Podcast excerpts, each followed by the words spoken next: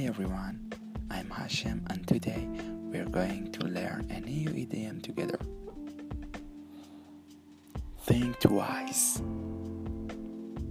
I always think twice before lending people money. So, can you guess what does it mean? Yeah, you're right. Think very carefully about something or before doing something because you know about the possible dangers and problems. Hope you enjoy it. Bye.